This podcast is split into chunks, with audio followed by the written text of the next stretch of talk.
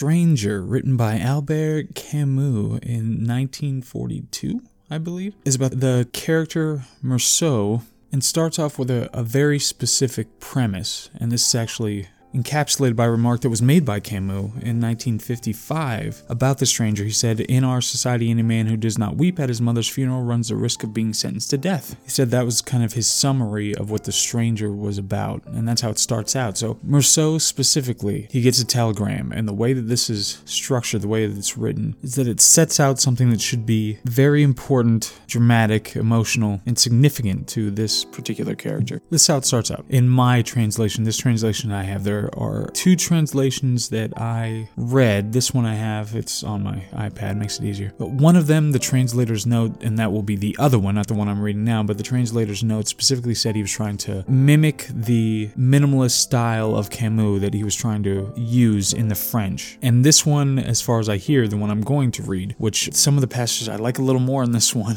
what I'm going to read apparently takes a little more liberty when it comes to translating a lot of these passages. So keep that in mind when we're going through it. But this is how it starts out. This part one Mother died today, or maybe yesterday, I can't be sure. The telegram from the home says, Your mother passed away, funeral tomorrow, deep sympathy, which leaves the matter doubtful. It could have been yesterday.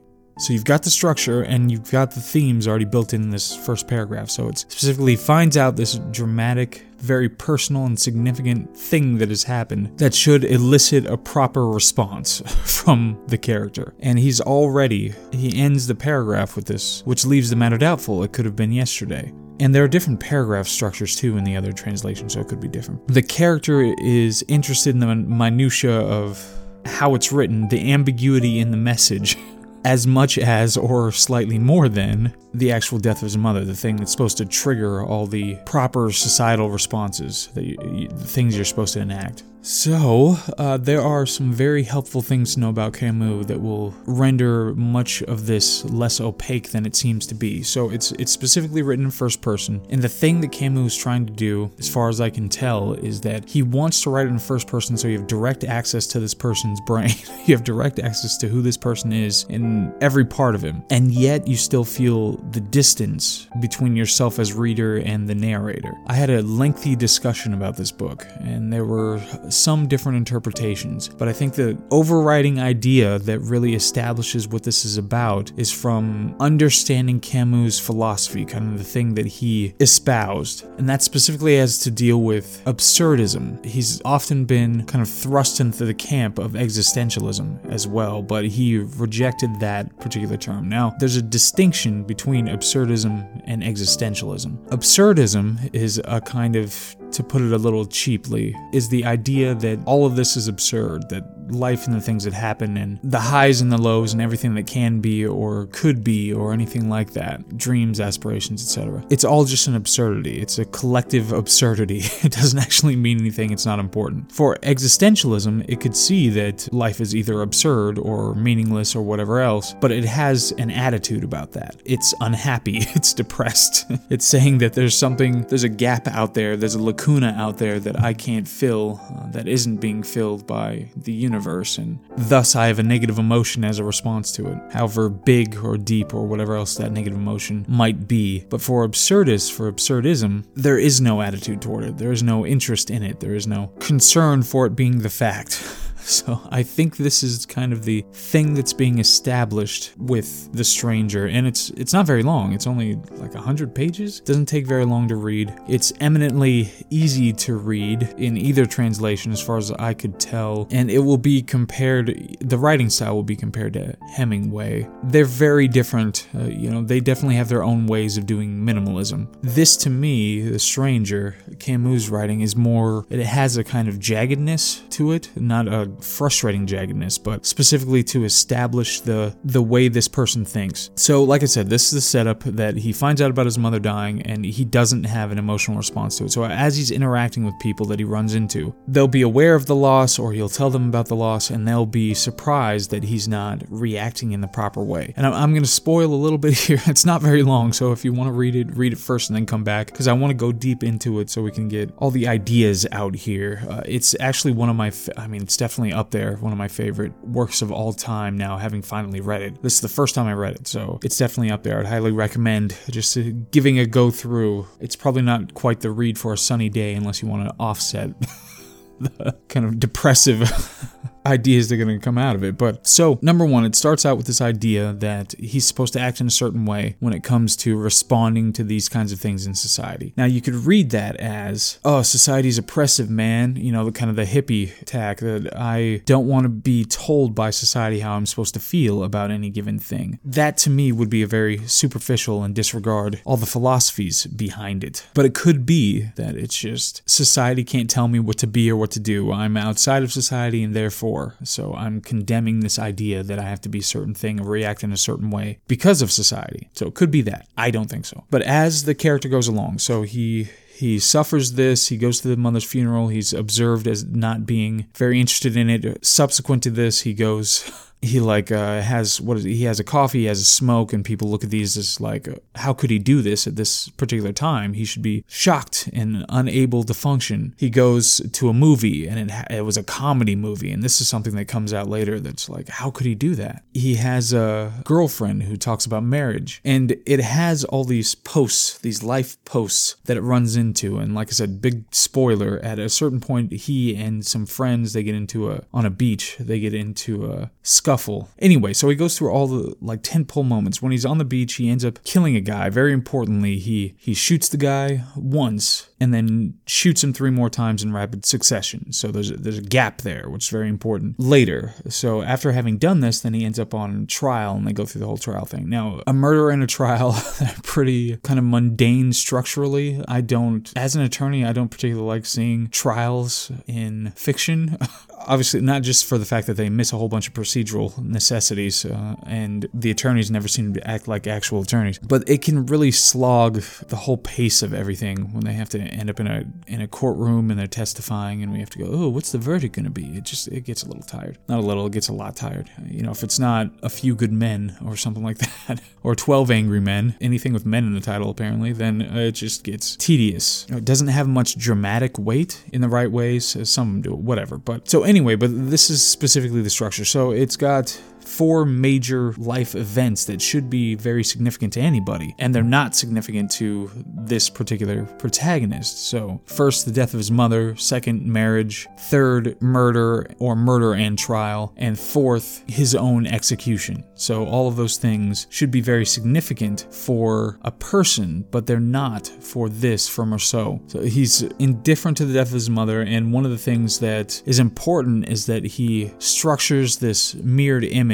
when it comes to he and his mother. So his mother ends up in a home. He puts her in the home and doesn't have much of an. He doesn't feel too bad about it. And we learn that she, when she first got to the home, she cried every day because she was there. And then later, once she got used to it, then she would have cried if somebody had tried to take her away. And later, when he's incarcerated, he goes through the same transformation that he, initially he was found it horrible to be there, and then later he gets used to it and it's perfectly fine. And his mother even had a statement around that that his mother said something about how you can get used to anything, and that's a, that's kind of a, a central absurdist idea uh, because if you can get used to anything, if anything can eventually cause the same response in you, then what is the actual intrinsic value or meaning of, of any of it? So he goes through all these things, but I think what Camus is trying to set up is that look, any of the possible, incredible, amazing things that you could do that can happen in your life that are important, whether good or bad, they actually don't mean anything. there, it's it's an absurdist structure. It's not significant or important or anything like that. One quote, but I wasn't sure if I should smoke under the circumstances in mother's presence. I thought it over. Really didn't seem to matter, so I offered to keep her a cigarette and we both smoked. So these little things that come up, and later when he's when he goes to the theater and happens to see a comedy as opposed to some other kind of movie and has a sexual encounter with his would be fiance and, and all that. All those things come up in the court case as reasons to condemn him for the murder. Now, obviously, as an attorney,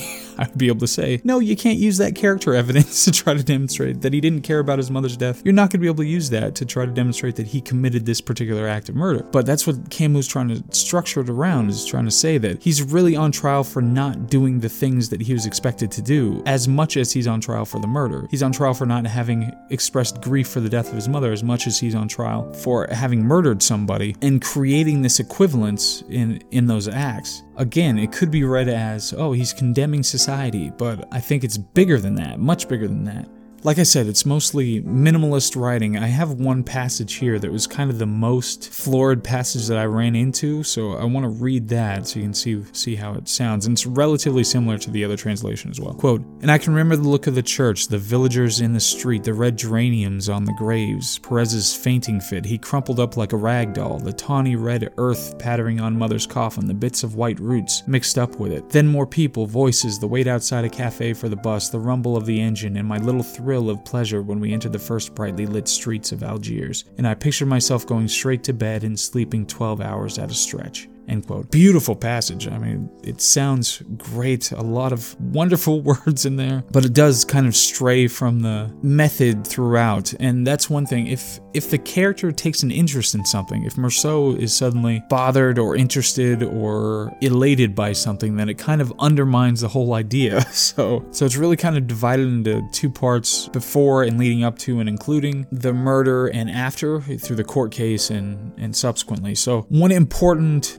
note about the actual murder is that when it happens, you know, he shoots once, and all the, the descriptions around the murder aren't things that you would expect to be described. So the things that are talked about the most are coming from the universe as opposed to coming from something internal or, you know, like fear or something like that. He talks about the sun, how the sun's in his eyes, and what the temperature feels like, and, and the air, the hot air that's coming off of the beach. Those are the things that are in his head at the moment. And I think, again, Camus is trying to structure it saying that it's the universe it's all this extra stuff that's that's impacting this. It's it's not really about whatever particular act is happening right now. It's about something larger than that. I don't think he was subscribing to determinism or something that. He's trying to sap the significance out of these personal things that would happen because they're absurd. Not expressing grief about your mother who passed away or committing a murder. It's all absurd. It's all in the same thing. It's on on the same level. I think here's the passage actually. Then everything began to reel before my eyes. A fiery gust came from the sea, while the sky cracked in two. From end to end, and a great sheet of flame poured down through the rift. Every nerve in my body was a steel spring, and my grip closed on the revolver. The trigger gave, and the smooth underbelly of the butt jogged jogged my palm, and so with that crisp whip crack sound it all began. I shook off my sweat in the clinging veil of light. I knew I'd shattered the balance of the day, the spacious calm of this beach on which I had been happy, but I fired four shots more into the inert body on which they left no visible trace, and each successive shot was another loud, fateful rap on the door of my undoing. So again, a lot of description about temperatures and light as opposed to the things that you would really expect. A fiery gust came from the sea. I shook off my sweat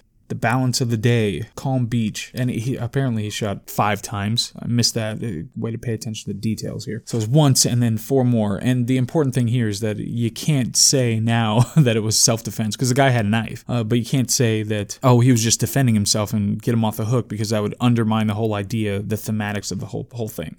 and he tells this story. So he finds on the underside of his straw mattress when he's in prison, he finds this little piece of news clipping that's uh, of a particular story, and this is how the story goes. So one day when inspecting my straw mattress, I found a bit of newspaper stuck to its underside. The paper was yellow with age, almost transparent, but I could still make out the letter print. It was a story of a crime. The first part was missing, but I gathered that its scene was some village in Czechoslovakia. One of the villagers had left his home to try his luck abroad. After 25 years, having made a fortune, he returned to his country with his wife and child. Meanwhile, his mother and sister had been running a small hotel in the village where he was born. He decided to give them a surprise, and leaving his wife and child in another inn, he went to stay at his mother's place, booking a room under an assumed name. His mother and sister completely failed to recognize him. At dinner that evening, he showed them a large sum of money he had on him, and in the course of the night, they slaughtered him with a hammer. After taking the money, they flung the body into the river. Next morning, his wife came and, without thinking, betrayed the guest's identity. His mother hanged herself. His sister threw herself into a well. I must have read that story thousands of times. In one way, it sounded most unlikely, in another, it was plausible enough. Anyhow, to my mind, the man was asking for trouble. One shouldn't play fool tricks of that sort. End quote. So, of course, the response to this, and there could again be some kind of a response that just says, well, this is just an atypical person. this is just a, a not great person who has some kind of a psychological disorder who can't respond to things in the way that people respond to things. But again, that completely ignores any kind of a philosophical structural idea behind it and the way that all this stuff is is built. So this is a story of just a horrible thing happening and the interest is I'm not sure if it's likely or plausible and the guy was kind of asking for it. He shouldn't be playing tricks. of course, the punishment for playing tricks is to be slaughtered by your long lost mother and sister and then have them hang themselves in abject horror when they find out the truth. So it's it's a it's a curious tidbit to put in there, but it's again it suggests it's the same kind of idea. Said something that happens in such a way and the improper response to it. And again, I think because Camus is leveling out anything that could possibly happen to a person, good or bad. It's absurdism in practice. They go through the trial and then he laments the fact that he's going to be he he's found to be guilty. There's some uh, question as to that for a little bit, but eventually he gets found and he's waiting on an appeal and and once the appeal is denied, then that's the end of it. He's going to be executed. And sometimes he he sounds some lamentations for having been for the certitude he says of his execution. And then also they they have the uh, a priest who comes in, and this is the only time he he shows emotion when he he gets pissed at the priest for having just berated him with all these ideas of afterlives and and God and all that stuff. So he gets angry at this idea and, and gets rid of the priest. So this is the only real emotion that's expressed. One thing toward the end, he says, How had I failed to recognize that nothing was more important than an execution? That, viewed from one angle, it's the only thing that can genuinely interest a man. At this point, he was frustrated by the fact that he hadn't gone to more executions. And so now he's saying that that's the only thing that can generate interest in a man is an execution. And one funny little thing he talks about here is that how horrible it is that if you somehow were to survive an execution, that would be so much worse because they just have to do it again. if by some fluke the knife didn't do its job, they start it again. It's a curious idea when it comes to executions. You struggle through and they just have to do it again. Supposing she were dead, her memory would mean nothing. I couldn't feel an interest in a dead girl. This seemed to me quite normal, just as I realized people would soon forget me once I was dead. I couldn't even say that it was hard to stomach. Really, there's no idea to which one doesn't get acclimatized in time. End quote. What difference could they make to me, the deaths of others, or a mother's love, or as God, or the way a man decides to live, the fate he thinks he chooses, since one and the same fate was bound to choose not only me, but thousands of millions of privileged people who, like him, called themselves my brothers. End quote. Here's okay, so here's an important idea because it's right at the end, and he says he opens his heart to the benign indifference of the universe. Now, I should have looked up the other translation of this, but he calls it a benign indifference of the universe. To feel it so like myself, indeed so brotherly, made me realize that I'd been happy, and that I was happy still, and that I was happy still. For all to be accomplished, for me to feel less lonely, all that remained to hope was that on the day of my execution, there should be a huge crowd of spectators they should greet me with howls of execration. Execration, of course, meaning like hate. So.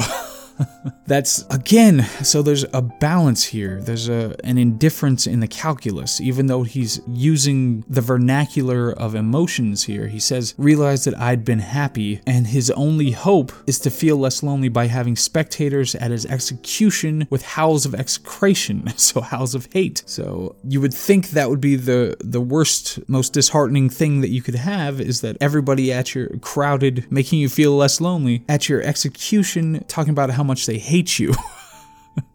but universal indifference and then happy to be hated at your execution. So I really think that the structure here and the idea is, like I said, I only read this through the, each of the translations, but the idea here is the absurdism, is that all of this is absurd, that it doesn't mean anything, but that you shouldn't have an attitude toward it. And of course, the stranger is the protagonist, but it's also the reader, that this is the situation that any person is in, and whatever value you want to attribute to whatever thing is going on, whatever important thing, the most exalted, incredible, amazing thing that you could imagine, or the worst possible misery for everyone. It doesn't matter one way or the other.